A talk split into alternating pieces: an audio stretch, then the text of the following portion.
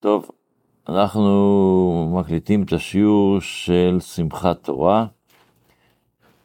מקליטים בו ביום חול. אז הרבי כותב בכ"ג תשרי, שזה שמחת תורה בחוץ לארץ, אז הרבי כותב שבשמחת תורה תק"מ, בזמן אדמו"ר הזקן, אמר רבינו הזקן, יש פסוק שאומר, עץ חיים היא למחזיקים בה, ותומכי המאושר.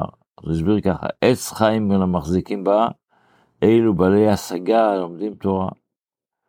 ותומכי המאושר זה אלו בעלי העבודה העוסקים בתורה, מאושר, מתוך עושר, מתוך, אה, גליקלח, שהוא שמח כזה. אל תקרא מאושר, אלא, בזוהר כתוב מה זה, מה זה מאושר, אל תקרא מאושר, אלא מראשו. שעל ידי עבודתם, אותם שלומדים תורה בתורה כזו, ממשיכים מראשו, מה זה מראשו? היינו מפנימיות האור אינסוף ברוך הוא. כמעלת הרגל המקיים את הראש דווקא. גם הבן אדם הפשוט, שאומנם הוא מבין בהבנה שלו, אבל הוא רגל, הוא למטה, אבל הוא מזיז את הראש, מביא את הראש שיכול לגשת, לקחת ספר וללמוד ולהבין. זה הכוונה של הפסוק הזה. הלוואי שנצליח להיות בכאלה.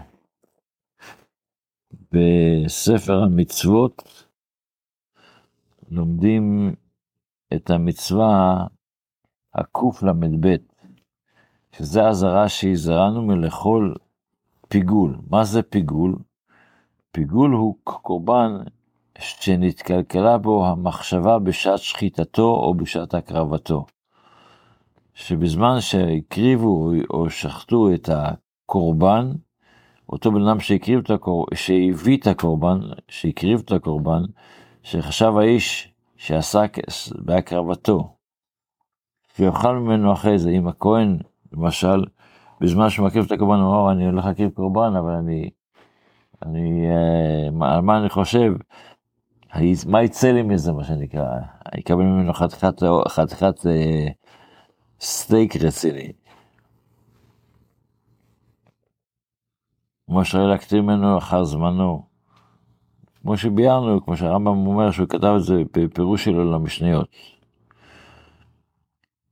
וכאן הרב, הרמב"ם קצת מפרט את כמה דברים, מה זה פיגול, מה הכוונה של זה, שהמחשבה בשעת הקרבתו נקרא פיגול,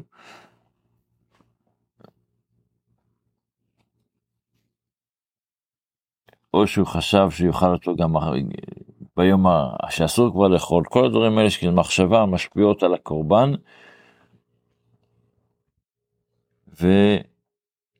והתורה אומרת לנו שאנחנו צריכים להיזהר בזה, עם כמה פרטים שהרמב"ם כותב עליהם. בתפילה אנחנו, ב... לעולם יהיה אדם, וכשהסבר לעולם אדם ירא שמיים בסתר, אז המקור של התפילה הזו בעצם זה מתנא דבליהו. והסיבה לתפילה הזו, כבר סיפרנו, סיפרנו שזה היה בגלל המלך שגזר שלא יגידו שמע בבית כנסת. אבל הרעיון הוא בעצם שגם היום כל בן אדם, לעולם ירא, ירא שמיים בסתר, זה כמו שלמדנו קודם ב, ב, בספר המצוות, שבן אדם צריך לחשוב, אם הוא חושב לא נכון, הקורבן יהיה פסול. אותו דבר גם כן בתפילה, בעבודת השם גם כן צריך להיות גם כן כוונה והבנה ומחשבה נכונה, ואז אנחנו מתפללים כמו שצריך, שנזכה להיות כאלה.